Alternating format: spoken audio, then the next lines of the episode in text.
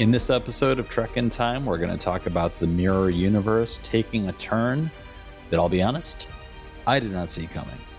That's right, we're talking about Discovery, Season 1, Episode 12, Vaulting Ambi- Ambition. Let me say that again. That's right, we're talking about Discovery, Season 1, Episode 12, Vaulting Ambition. Welcome, everybody, to Trek in Time, where we're watching every episode of Star Trek in chronological order. We're also taking a look at the world at the time of original broadcast. So, as I mentioned before, we're at the end of season one of Discovery. We've only got a handful of episodes left. It felt like it took us literal years to get Yes. through Enterprise. And suddenly, blink, we're almost done with the first season of Discovery. Yeah. We are also talking about the world during the first part of 2018. It's not that long ago, but it feels like it could have been a lifetime ago because, oh boy, has it been a busy couple of years. and who are we? Well, I'm Sean Ferrell. I'm a writer. I write some sci fi, I write some stuff for kids, including the most recently released The Sinister Secrets of Singe, the robot and smuggler filled middle grade adventure series that I hope people will be interested in checking out. With me, of course, is my brother Matt. He's the guru and inquisitor behind the YouTube channel Undecided with Matt Ferrell, which takes a look at merging tech and its impact in our lives. So we have the storytelling, we have the sci-fi tech, which means we've got Star Trek. Matt, how are you doing today? I'm doing good. It's good July 4th weekend, trying to have a relaxing, kind of long weekend to take a take a breath and enjoy life a mm. little bit. How, how's it going for you? I'm doing all right. It's good to hear that you're you're trying to have a long weekend when your employer is you. Me. yes. I'm kind of giving myself the weekend off. That's nice. That's the way it should be. Yeah. What we usually like to do before we have our discussion about the most recent episode is revisit some of the comments from previous ones. So, Matt, what did you find in the comments for us this week? Well, there's a, f- couple fun ones. One, we're starting to put out some YouTube shorts, some clips from our show, and so, there was a comment from one of the shorts. I'm going to have to paraphrase this because there's some harsh language. I effing love Discovery. I know I'm in the minority, but I think it's the best of the new Trek. I'll die on this hill. That's from John Vance. I just love the fact that he's willing to die on the hill. that Yeah. he loves this show. Uh, John, I, I thank you for the comment. And I will say this when Discovery first came out, I was super excited about Yeah. Star Trek being back on television. That to me was the most important aspect of it. Then the show was aired and I was watching it, and I was still very happy that Star Trek was back on television. It felt important, but there were elements of it that I didn't like quite as much Yeah. on the rewatch, and I know Matt and I have talked about this previously. On the rewatch, I am appreciating this show a lot more than Yes. I did the first time through. So, Yeah. John, I'm not going to necessarily die on that hill with you, but I will say it is a battle worth fighting. There are elements of this show that I think are actually really, really great and unique to this series. I like that you're basically saying, "You go, John. Run Go. up that hill, John." I'm right behind you. I agree with you. Some things. yeah. But John, you're not wrong. You're not- definitely like wrong. this show. I think No. there are lots of things about this show that are worth worth uh, enjoying. Another one from regular commenter Pale Ghost 69. I finally see what the directors were going for with Burnham. She's literally designed for this episode. In fact, I'd wager the story would be better if Burnham was the one stuck in the wrong universe instead of Lorca. also, I called it on the rogue ship fighting an evil empire. LOL. So I, on the rewatch, talking about the rewatch, there is so much more depth to the, all these characters and to Burnham than I I got on the first watch Yeah. it's like there is so much great stuff being done with her and some of the other characters that it's a shame that they created a show. We've said this before that's better on a rewatch than it is the first time through. And the last comment I want to bring up is from Technophile. What else have they missed in the Mirror Universe? Perhaps I'm trying too hard to make sense of a fictional program. Thinking through the logic of historical changes, it seems like they were a bit too selective about what they took from Enterprise. For example, why does Mirror Voq look the same? Mirror Vulcans didn't have beards in the first contact, right? Feels like there was a missed opportunity to make some changes based on the Klingon augment virus never happening. They could have had some fun with it with the the mirror universe, but they kept Yeah. it they kept it like exactly the same, just people in different places. Yeah, there are certain aspects of it that just simply boil down to it's a TV show. Yeah. and that's one of them. It's um, you know the first contact lack of beards, that is an interesting thing to point out. The reason there are no beards in it is because it's literally repurposing from a film. Yeah. So they didn't shoot new stuff to show first contact with the mirror Vulcans, but your point does make sense. And it, I do appreciate the comment because it does create an opportunity to think about some of the, and we'll talk about this in this discussion, I think. A lot of mirror universe depictions. The original series, of course, introduced the mirror universe. And the point of it was not to explore the mirror universe, it was to explore the characters Yeah. and what the mirror characters were like. And then it became more and more as the mirror universe was used again and again. And it was used in multiple series throughout all of Trek. And every time it was done, it became more and more about the universe, less about the characters. Mhm. I think that that was most abundantly clear in Enterprise, where we literally had a standalone, as if it was totally disconnected from the series, mirror universe episode. So it's, and the depiction there versus the depiction here. Matt and I talked about that episode. I really didn't like the way people were directed. I didn't like the way Bakula had to swagger around like he had some pool balls in his pants. He didn't look like he was walking normally. It was just everything about that looked like a bunch of people being told to play act. And if I remember correctly, Jolene Blalock, Blalock said of that episode she thought it was ridiculous. She Mhm. she there was no point to it. And it really felt like a bottle episode for no other point. And this depiction of what the mirror universe is about is going back for me is going back more about to the relationships of the characters to each other. Yep. and especially with the twist that is revealed in this episode. It's already been dropped into the comments so we can get right into it. But before we do that that noise in the background is of course the read alert which means it's time for matt to buckle up Jeez. strap himself in put on his crash helmet and read the wikipedia description. Burnham and Lorca are summoned to the ISS Charon, the Imperial flagship. Georgiou sends Lorca to a torturous agony booth and has dinner with Burnham. Sorry. That's a hysterical sentence to me. yes it is Stamets finds himself within the mycelial network with the consciousness of his mirror counterpart. Learning that the network has been corrupted by the mirror Stamets experiments, Stamets encounters a representation of Culber and accepts his loss. Before waking up from his trance, he discovers that his spore collection has been infected. Georgiou laments allowing Lorca to become a father figure to Burnham, only for the pair to fall in love and plot to overthrow her. She plans to execute Burnham, who reveals the truth about being from another universe. Explaining how they had crossed over, Jojo trades the spore drive schematics for information on alternative ways to cross between universes, which leads Burnham to realize that that the Lorca she knows is actually originally from the mirror universe and has been manipulating events to get back to the mirror universe while also getting close to her. Lorca escapes from the agony booth. what a great what a great ending to that description. yeah oh my god. and i know what my favorite part of this wikipedia description is what's your favorite part I think it's the Lorca escapes from the agony booth at the end, but what, what is it for you? For me, Tyler Voq Doesn't even mention him. does not mention him. What's up with that? Apparently, the B plot was just too B. Vaulting Ambition, directed by Hanelle Culpepper, who is, from her own website, described as an energetic and unflappable director. Hanelle's credits range from superhero action adventures to thrillers and genre films to character driven genres. She is, and I think this is fantastic, she is the director who piloted the Star Trek Picard premiere, making her the first woman to launch a new Star Trek series in its 53 year history. Hmm. In 2021, she won an NAACP Image Award for Outstanding Directing for her work on the episode. In 2022, she was nominated again for her work on Netflix's True Story, starring Kevin Hart and Wesley Snipes.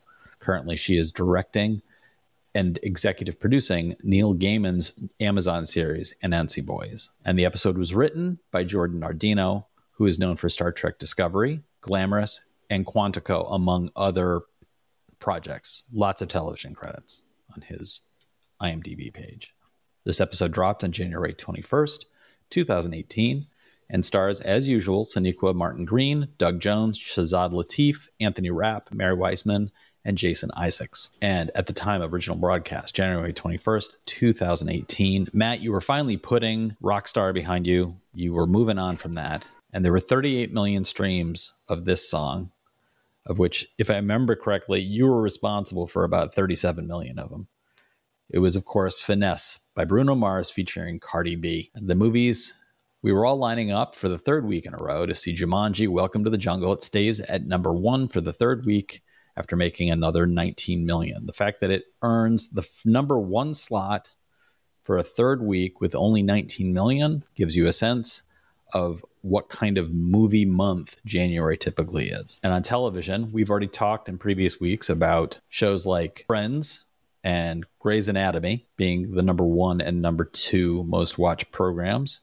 The number three most watched program in 2018, 13 Reasons Why on Netflix and from the news on this day, January 21st, 2018, there was a government shutdown currently going on, which was shutting down everything that was federally controlled. So there'd be national parks, monuments, various services to veterans, uh, homeless, etc. Bitter bickering muddies the path to ending the government shutdown. An article by Thomas Kaplan and Cheryl Gay Stolberg which examined how, with the government shutdown and the two parties faulting each other, senators from both parties were looking for an agreement to end the crisis. How corruption and cronyism in banking fueled Iranian protests. Thousands lost their savings in the collapse of shady banks, part of a broader economic system plagued by insider dealing, mismanagement, and inefficiency. This, of course, is not just an issue in Iran, it is a global issue and has impacted countries like Lebanon most recently. There was also a story about Congressman combating harassment settled his own misconduct case in a story by Katie Rogers and Kenneth Vogel. The story was about Representative Patrick Meehan, a Republican member of the House Ethics Committee who used taxpayer money to pay a former aide who had seen him as a father figure before he made unwanted advances on the younger man. On to our discussion of today's episode breaking things down into just bullet points instead mm-hmm. of trying to wind our way through what is a very twisty turny episode. There's a lot going on in this one. So I'm suggesting we start with the biggest piece of the puzzle yes. Lorca. Let's talk yeah. about the Lorca of it all. This episode ends with a realization by Burnham clicking things into place of wait a minute. He has said things like this, this, this, and this. The goal is this, this, this, and this. And the fact that she discovers in this reality that the powers that be in the mirror universe are aware of the main universe. Mm-hmm. They understand that it exists because they have ripped technology from the Defiant, which happened originally. The Defiant disappeared in the original series it was tied into Enterprise brilliantly, I think, in the episode where the Defiant is pulled into the mirror universe. Mm-hmm. But it's also incorporates some time travel because it pulls it back into the past of the mirror universe. And now here we have Burnham realize everybody here knows about the parallel universes and understands exactly where Burnham and her ship is from. And it's these elements, when she puts them all together, that makes her realize the Lorca that she has thought is her universe's Lorca is in fact the Lorca from the mirror universe. I remember what I thought when this revelation was made the first time watching it. What was it like for you? It at this point they had dropped enough hints like the episode before and the one before that that I had a sense that he was not who he says he is. What that actually meant I didn't know. So it was still a very surprising moment for me, but I, it's like I, I, had a sense that something like this was about to drop by the time they did it um, because they had dropped enough clues. So it didn't catch me completely off guard. Did it catch you completely off guard? The first time watching this, I missed the most critical element, I think, which is before at the end of the Klingon War, when they're using the Discovery's jump drive to do 130 plus quick jumps around the Klingon ship. And then they go on one last jump. And Lorca clearly on my the rewatch, I saw it, he clearly is screwing around with the navigation. I missed that. It was too subtle for me in that okay. moment. So that being missed, for me, Lorca maintained a sense of like he's playing a lot of things close to the vest. And I thought he was more trying to I got the sense that what he was trying to do was more control his ability to stay captain of the Discovery because right. he foresaw losing that because of the admiral who Admiral Cornwell who had said I'm going to remove you from this. She's now been rescued and I saw this all as him trying desperately to do something to maintain his captaincy more than well, anything else that's what I, I had taken the first watch. I had thought the same exact thing, but the the last like episode and the one before that, with the coordinate change he made and some of the comments he had made, it was clear to me my first watching through that he was up to something to get them to the mirror universe. Mm. But I didn't think, oh, he's from the mirror universe. Like, yeah. so that part really surprised me. But it was like he had a motivation to get there, and I just didn't know what that was until this reveal happened. So I was just as surprised, just surprised in a different way. so yeah. it's kind of like, oh, oh, he's from here. Okay, that makes a lot of sense. It's fascinating too because it is such a huge reveal without him being the prime player in the episode, other than a scene where he is being tortured for very specific reasons by the captain of the Charon, who is basically taking out his anger at the fact that Lorca in the past and and really kind of a grimy character study in this one. Georgiou reveals that Lorca had a history of grooming younger women. And mm-hmm. it is really kind of a gross reveal that strangely meshes perfectly with the Lorca we've seen throughout the series. Yeah. He has this eye on Burnham, and one of the things that Burnham flashes back to when she's thinking about him is the fact that he says, I chose you, but not for the reasons you think. It's this kind of smarminess to his entire his captaincy always seemed a little bit instinctive and swaggery as opposed to mm-hmm. meticulous. And while being meticulous, while being very demanding as a captain, I think that one of the things that this episode does really well and what the show does really well is it kind of undercuts the original series presentation of what the mirror universe would work like. The original series presents a mirror universe in which humans, the the the brilliance of a Captain Kirk turns into a megalomaniac in the mirror universe. That episode leaves you with the question mark of how could humanity operate at any kind of high technical level yeah. if you had that kind of chaos erupting from every individual in the mirror universe. It really right. kind of leaves you with a question mark. This episode and the entire series of Discovery based upon this episode, I think does a fantastic job of reaffirming how you could have some order in the mirror universe, despite the fact that humanity is driven by such megalomaniac drives. Because Lorca undercuts the statement by Spock at the end of the original series, where in that episode, Spock says it is easier for a civilized man to behave like a savage than it is for a savage to behave like a civilized man. Mm-hmm. Spock in that moment is saying, like, somebody from the mirror universe can't hide who they are here. Lorca is a demonstration Did. that that is not true. Lorca, in this way, in this sense, in this moment, is a brilliant captain because for the entirety of this series up to this point, he has been able to convince everybody in the Federation running on his swagger and his instinct to be able to dodge accusations, to dodge dodge confusion. It, when you find this twist in this episode, it reframes the conversation he has with Cornwell, in which okay. she says, I've been thinking about our earlier lives together And he gets this look on his face that he's just like, she better not ask me about a specific. And she says, You don't remember. And he says, Well, I'm just thinking about how young we were. He manages to dodge the issues. He's been able to do this, obviously, time and time again and perform really well while also outside. He can't stay Well- inside the lines. But I think that it really does demonstrate that the mirror universe's reality from the original series could work if there are individuals like Alorca or like Georgiou who are able to, with enough time and power, hold things together because it really is ultimately relying on the strong person theory of history. Strong enough elements within the mirror universe can Yeah. keep chaos from overwhelming everything. Well, I was going to say that this ties in way too well into the. I mean, this was 2018 when this was made. Public.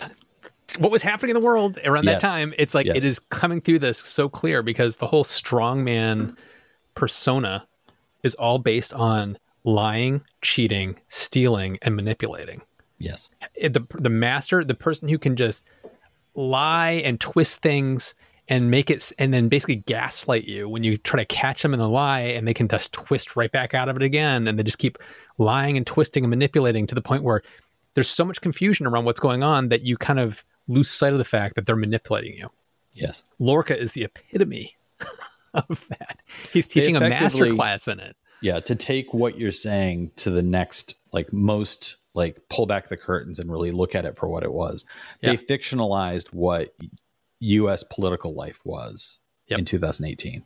They they there was an element to the emergence of Trump as president of the United States that did feel like through the looking glass for a huge portion of the United States. And this was a moment where they fictionalized it in a brilliant way of to say, how can somebody with personality traits that do not feel geared for leadership, trust, like how does somebody like that operate in the world that we know? And then they fictionalized it beautifully with a character who is apparently a groomer, Mhm. a abusive, manipulative man who has a history of leaving people in his wake. The torture scene with the captain of the Charon is effectively like they do not say specifically what happened to that man's sister, but she's They probably dead. She's dead. They don't. They don't Yeah. have to. The fact that he says, "Say her name, say, Say her, her name," name. and he It never is- does. yeah. And the last thing he does is he basically kills the captain and then says her name. It was he kills like, the captain and as the captain is dying says her name and says and as and i really did like her but as usually happens something better came along that something better reading between the lines for me is burnham yeah, the the burnham from the the mirror universe and the plans that were hatched between him and burnham to overthrow georgiou are is the pin that georgiou is holding onto in her anger toward burnham which the main universe Burnham does not know about. So she walks into the the meal where she has to eat the Kelpien ganglia. The whole horror of that scene I thought was It was brilliantly under understated. Yeah. It was uh, the the presentation of of Burnham to the emperor and the emperor is very kind like pick one and she picks a Kelpien out of 3 and then only later are we seeing the Kelpien being served with her offering part of the brainstem to Burnham. Like the Well, nightmarish moment for that, the the fact that she eats it, the fact that she chokes it down. It's the, there's a lot of it's a horror movie in effect. It's it, you don't know when the shoe is going to drop, but the shoe does drop because Georgiou says you were going to overthrow me. You and Lorca were working against me, and I know this. So how dare you come back here and pretend that we can return to anything looking Yep. like normal? do we want to pivot and talk about Georgiou because we're talking about it right now? I think we do. because I don't know. I, I just eat up everything Michelle Yeoh does, and I, Yeah. it looks to me like she's having a blast Yeah, playing a horrible person. She looks like she's having such so much fun playing this horrible, horrible human being, and it's delicious. Watching her on the show is just absolutely fantastic. She does a great job of portraying strength, leadership, and the fact that there's so much fear in the people around her. Mm-hmm. And with just a subtle look, you can tell that she's like terrifying everybody. It's like she, her performance in this is so perfect. And in that scene when she's, I don't know if you caught it when when uh, Burnham's eating the ganglia and she's mm-hmm. literally choking it down. Looks like she wants to vomit. Yeah. It cuts to Georgiou, and the look on Georgiou's face is a complete pleasure because she picks up on that Burnham did not want to be eating this yeah. and is choking it down. And she, I can't remember what she said, but she takes a big swig of whatever wine she's drinking, and it looks like Georgiou's just eating up the fact that she's making Burnham squirm. Yeah, and it's just like it's it, it's, it's so great. I just absolutely love her performance in this, and not to get ahead of ourselves. But her character is one of my favorite characters on the show. It's fantastic, and it, she's such, she's one of those. It's like Gaius from Battlestar Galactica, one of these villains, these people that they're not good, but man, you just love it when they're on screen yeah. because they like steal the limelight. They're so they're so you love hating them. it's just they're they're lovable bad. There's characters. so much more. Yeah. There's so much more compelling storytelling to be told. Yeah. around the broken figure than there is the virtuous figure with without a weakness. The virtuous yeah. figure who has no weakness, who has no chink in their armor, is less interesting from us as a as, from a storytelling perspective. You want to see, even if the character doesn't realize it, you want to see redemption. You want to see them climb to a different level. I, mm-hmm. in my own storytelling, this is you know a strange segue maybe for the listeners, but as I've mentioned before, I I write fiction, and one of my favorite elements of my new series is that I have antagonists in the first book. They are not villains. They are antagonists. There's a difference. The villain is the one who twirls the mustache and says i'm going to do this because i love being bad the antagonist is the one who says i know i'm right. I know i'm right. I have reasons for doing what i'm doing. And that is so much more compelling. Mm-hmm. and from a creator perspective it's a lot more fun to create that because then that gives you the opportunity as i'm doing in then future books with some of these antagonists from the first book they in some cases are going to become allies and the relationships will evolve because the enemy of my enemy is my friend and that's yep. what is happening here Georgiou is presented in the main universe and looking back it is strange to say they introduced a captain in Georgiou in the first episode that you legitimately like you pre- you're presented with her and Burnham as a pair clearly she's a mother figure for Burnham, and you understand, like, I know why Burnham has an allegiance here. I like this captain, and then she's dead by the mm-hmm. end of the first episode. She's gone. That's an audacious first step in storytelling for Discovery. For it to come back around by them introducing a character which was probably a delight for Michelle Yeoh to play, because playing the captain as she was presented in those first episodes, she is an extremely gracious, respectful, understanding, and empathetic person, and we are not given any sense of any kind of weakness. And over time, that would have worn incredibly thin. Yeah. Here, we're presented with the opposite of that. It is Machiavellian. She is conniving. She is very powerful and very quick to use that power brilliant scene where it's her and a room full of advisors. Oh, and she kills and them And she all? assassinates all of them because Burnham drops the news. There's a parallel universe, and that's where I'm from. Georgiou can't let Can- the parallel universe reality get out. She kills everybody but one and says, I'll make you a governor of Andor if you clean up this mess and never say anything about this ever again. So I love that scene me, on that scene specifically, there's a couple of scenes that have happened in the mirror universe that are downright gory and graphic. And that's mm-hmm. one scene where you see this thing going through everybody's head and blood and brain matter coming out yep. the other side. It's it's disgusting. It's like we've never seen this in Star Trek. I actually really appreciated that they did this because yeah. this is the mirror universe. It's supposed to be horrific, and they're making those torture chambers look finally look good. Brutal, yeah. absolutely brutal. Yeah. And then the ganglia, uh, like we're eating our slaves. And then the and then the whole through the head, it's like they're they're setting this up as a horror show. It's like the mirror universe is terrifying, and you should be very afraid of being here. So it's like I this is one of those times where I think the gore and being graphic actually helps a lot because it sets yes. the stage in a this is an incredibly dangerous universe they're in. The stakes are higher than you've ever seen. So it's like it's it's a great way to kind of set that stage. It was the same thing with the Klingons. When they were showing the Klingon bodies, like all those bodies that were being like torn apart and eaten and stuff like that. Yeah. It's like, wow, we've never seen something like this in Star Trek. It helps to set the Klingons apart in yeah. a way they've never been set apart before. It's like these are vicious beings. So it's like I really do appreciate that the show was pushing the boundaries a little bit of what yeah. Star Trek has done in the past because you kind of need that because it sets it sets the stage for danger and you're you're concerned about the characters then that you care about. You don't want to see them get hurt.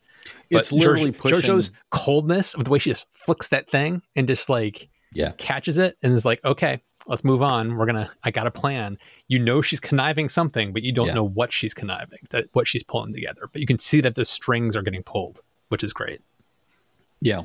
It's t- two things occurred to me while you were talking, which was this is enterprise existed in the 21st century, but this is literally the push of Star yeah. Trek into the 21st century. Enterprise was not, it, it, Enterprise was basically late 20th century storytelling. Yep. In the vein of Voyager and Next Generation DS9. Whereas this is a huge leap forward into what depictions will look like, the kinds of language that are used. There's some swearing in Star Trek in this. A lot of people push back against that. I I don't push back on that. I think there's an aspect to what is the new normal, what is the new, you know, like the main framing of storytelling, and storytelling looks different now than it did in the year 2000, in the same way that it looked different than it did in the late 60s. So to say, oh, this isn't Star Trek, well, by that measure, Next Generation is also not Star Trek. Star Trek is only a show from the late 60s. The other thing that occurred to me was the power that Georgiou, the Emperor, has in this episode. When Burnham negotiates to give her the spore drive technology, it presents a level of terror to the entire galaxy. Yep that is really remarkable because the Charon, as it's shown, is a planet killing ship. The so star. It, it, has what looks like I love a that. star as the power source. It's kind of harkening back to what is said about in the main universe, it's revealed that Romulan starships during the era of Next Generation are powered by effectively a artificial black hole. That is what they are doing. They have an they have a drive that sustains its power from creating an artificial black hole. This to me looks like that kind of level of of technology that is terrifying in its in its aspect and the idea that a gigantic ship like this would show up with a star at its heart but could also effectively just blink out of space and show up anywhere and rain the weaponry that it has down on any planet. This would effectively give Georgiou the control of the entire galaxy. So this is a level of of terror as far as like what does this mean? The deal that Burnham makes. I want to get back. You can share your information with me. I'll give you the spore drive technology is she legitimately willing to do that? At this point, we don't know if she's legitimately willing to keep that deal because I think there's got to be a part of Burnham that's like, I can't do that to this galaxy. I can't right. do that to everybody here. That would be a nightmare. Yeah. So that all being said, we talked now about the the parallel universe of it all, the the knowledge of the parallel universe of the main universe. We've talked about Georgiou, we've talked about Lorca. We haven't yet talked about Stamets and the Stamets experience here, which is that sounds like a Broadway show. Buried, yeah, the Stamets experience. The the level and considering who you have playing Stamets and uh, his his husband, yeah, two Broadway actors. I mean, it could be a Broadway show. Um, here we have folded into the very physical story of and physical in a lot of different ways. Lorca being physically tortured, Burnham being in physical danger, the the reality of like what is going on in the parallel universe as far as huge steps toward gaining power, manipulating through power, and using that power in horrible ways. Stamets is on a metaphysical journey. And it is this incorporation of his mirror universe self who at first blush in this episode, they don't seem to be as far apart as like a Yeah. Georgiou from a Georgiou. You have the two Georgious at such extreme ends from each other as far as ethical and Machiavellian. Stamets, though, in both universes, seems to have one core element. I will do anything in pursuit of the truth. Yeah. And so it has led both of them to the same moment. They've both found themselves inside the mycelial network.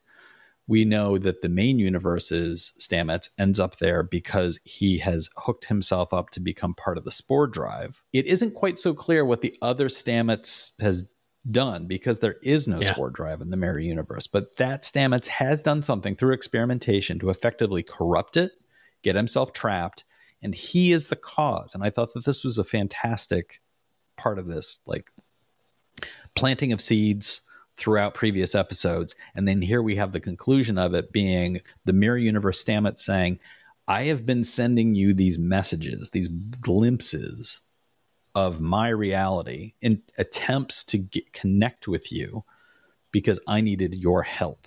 So it is this every time Stamets woke up and mistook Tilly for a captain and made references to the forest and all these sort of strange things that didn't make any sense were the result of the mirror universe. So one of the things that is being broadcast at this point, I think in a very clear subtext, is they are saying any use of the spore drive involves in the mirror universe getting closer and closer. It becomes part of the danger of the spore drive. And I think at this point, in my reading, like the creators of the show knew that they were playing with something that would be a finite story of the spore drive. It didn't feel like they were doing something can't were like, this Yeah. is not going to be something that we're going to have to explain why we don't have spore drives in the future. This is very clearly the reason why. The spore drive brings with it an incredible danger of being able to flip into an alternate universe, into a parallel into a parallel timeline. That's too much. That you can't. Well, there's- can't also- control that. There's also a clear tie to like environmentalism here because it's like whatever is being whatever they're doing with the the mycelial network is harming it and Yeah. it's it's corrupting it it's killing it and they make the statement of if the mycelial network dies everything else dies with it Right. it's like this this could end everything if we're not careful so they're setting it up also from that point of view of humans clumsily just doing things that satisfy our needs for the moment, not thinking about the big picture. And then we end up in a situation where it's like, oh crap, we just put ourselves into a bad situation that we might drive ourselves extinct. So it's kind of it's an environmental message that's also coming through it as well. But it's being done in a very subtle, clever way. Yeah. The way they're they're talking about Yeah. it, which I liked. Um, so it's very it's very clear right from this episode why we've never heard of the spore drive before and why we'll never hear of it again because it Yeah. can't it can't exist because it's so delicate that you can cause damage. It can merge parallel universes together. There's a lot of danger to it. It is a much more compelling yeah. and longer story thread in the form of like this is a thing and it exists for multiple episodes. And the danger is not abundantly clear but once it becomes clear it all makes sense. It is so much more compelling than the only other episode i can think of that did something similar which was a later episode of next generation where it is revealed that warp engines are effectively stretching s parts of space and there's a danger to it. And that felt like a clumsily put together like environmental message that was just like there's a, something important to pay attention to here thud because even when that episode first aired that next generation episode i remember saying to myself like they've just introduced something as a drop in a specific episode that should have huge ramifications moving forward but they would never talk about it ever again this is the opposite of that. This is something where inherent to the very thing that is driving the ship, they have made it a part of the bigger storytelling so that when Mhm. they say, uh oh, this might not be something we can use, you understand why. Mhm. So the vision that Stamets has, and I think that it's, I think there's a lot in there which is depicted as almost a literal reality, but I take it as all very allegorical, and this is metaphysical. This is two consciousnesses coming together and kind of with the mycelial network's involvement in being the connection between them, reality forms around the consciousnesses, is my yep. understanding of this, because it is they're suddenly in the ship, they're in discovery. Stamets recognizes it. The parallel Stamets says, yes, the mycelial network is helping you with this. But then there's the vision. They go to the engineering room, and Stamets has the vision of his husband walking through a hallway and follows him. And it becomes a little bit like, once again, an Alice in Wonderland chase. It is like the white rabbit running through the tunnel, Stamets chasing after him.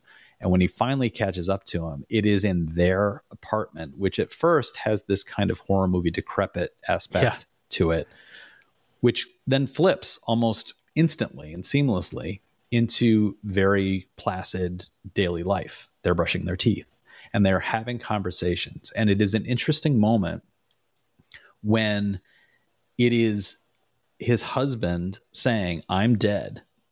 And you realize through the storytelling now that the Stamets who seemed to be so detached, the eyes are actually white, all of that was not a Stamets who was unaware of the reality around him. He was just inundated by multiple realities at that point. Because my understanding, and you can correct me if you think I'm wrong, my understanding is Stamets knows that his husband died. He knows his husband was murdered by Tyler uh-huh. because part of him was still conscious of what was going on around him and that is now coming into his understanding through his consciousness framing it with the mycelial network as this moment to say goodbye that's not how i took it because the language and the dialogue of what they were saying to each other was to me i took it as this is the doctor's consciousness he is he is in the mycelial network he i can't remember what the actual phrasing he said it was along the lines of it's kind of like the mycelial network exists out of time and space it, it's its own thing. Everything is there all at once, and everything is not there all at once. And so he is there. That is his consciousness talking to his husband.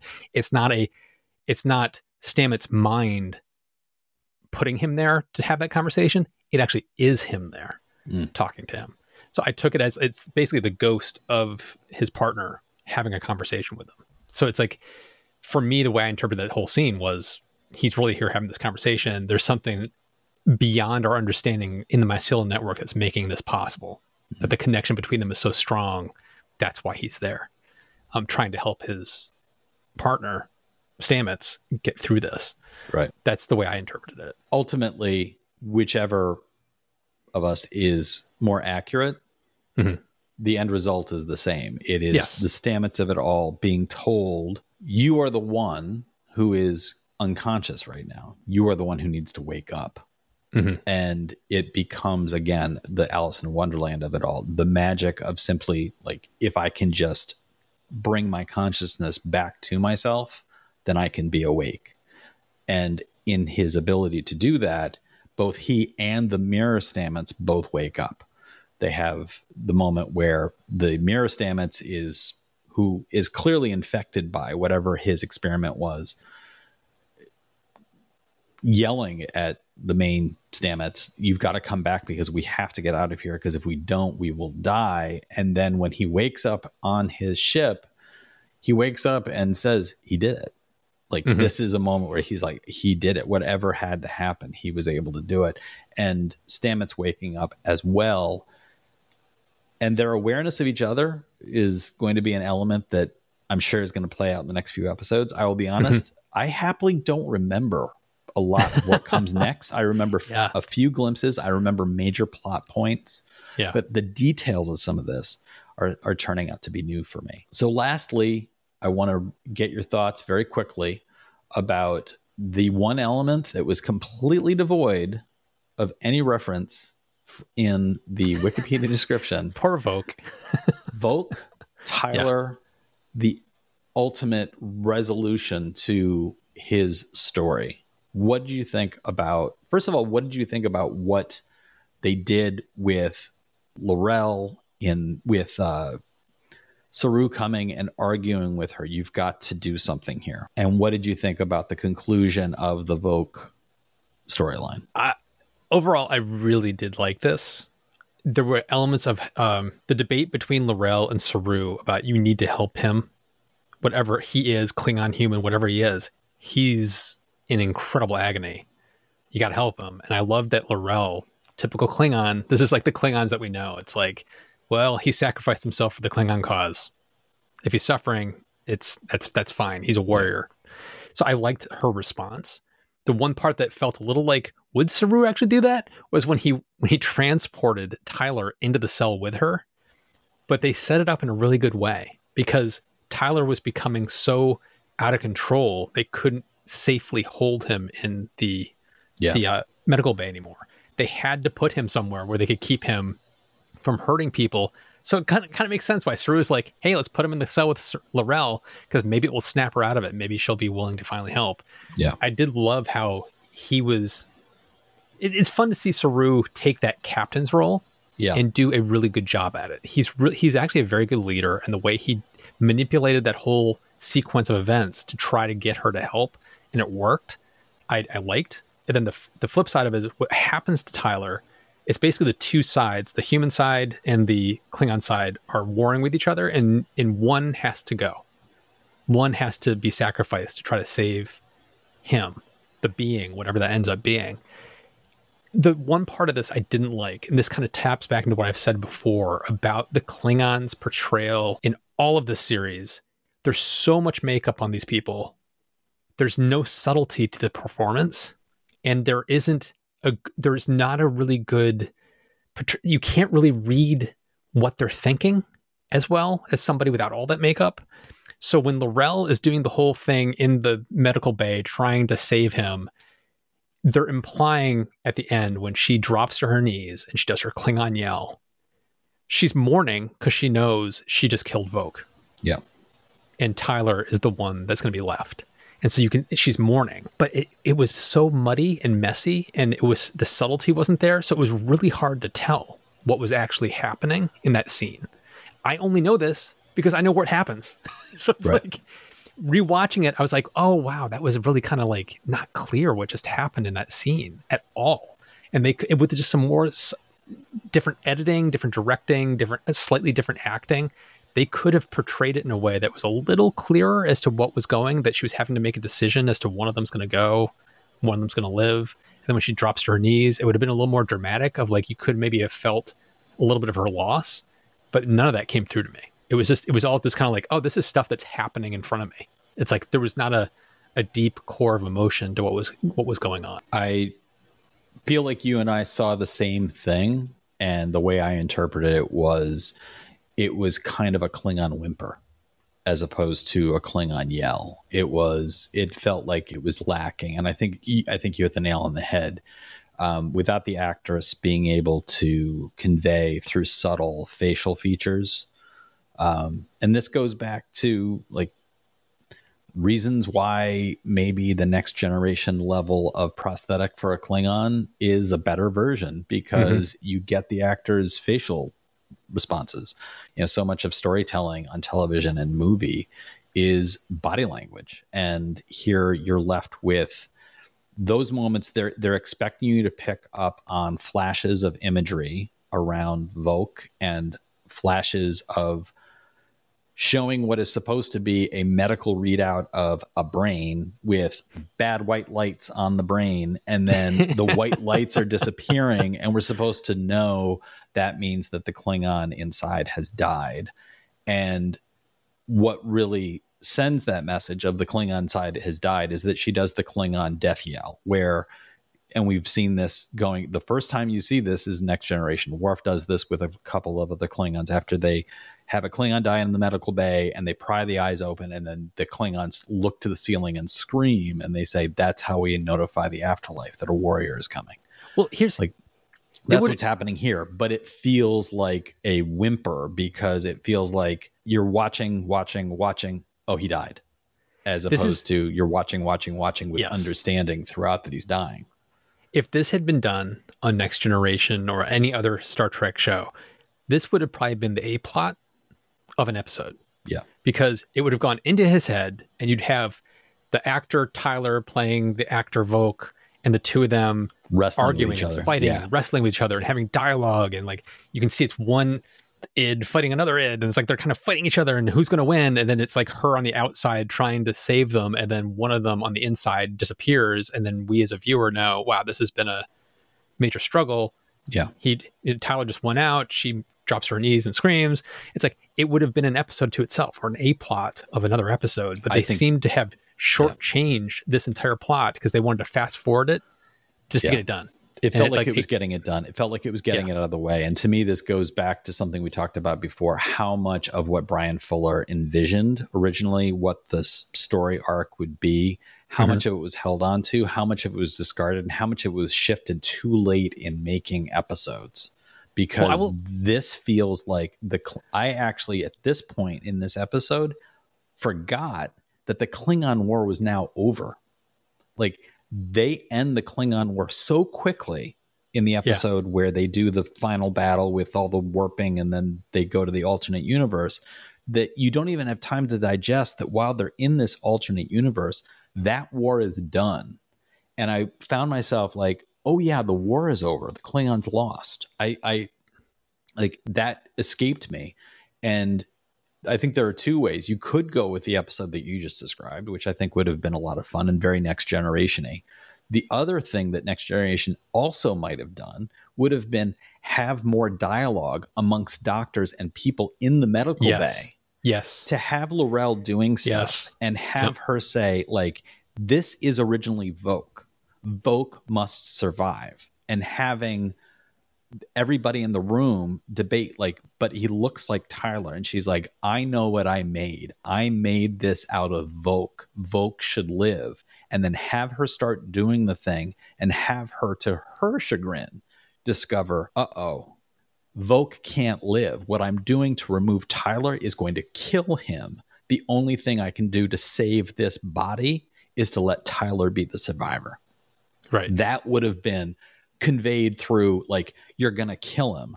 I don't want to kill him. It is more it is worth this body living for Voq to die because at least then I know that what was Voq exists. Have her Yeah. say something like that and have her say and have her make some sort of statement about ultimately have her say and I think this would be very compelling for this character to say what I'm doing right now is not Klingon.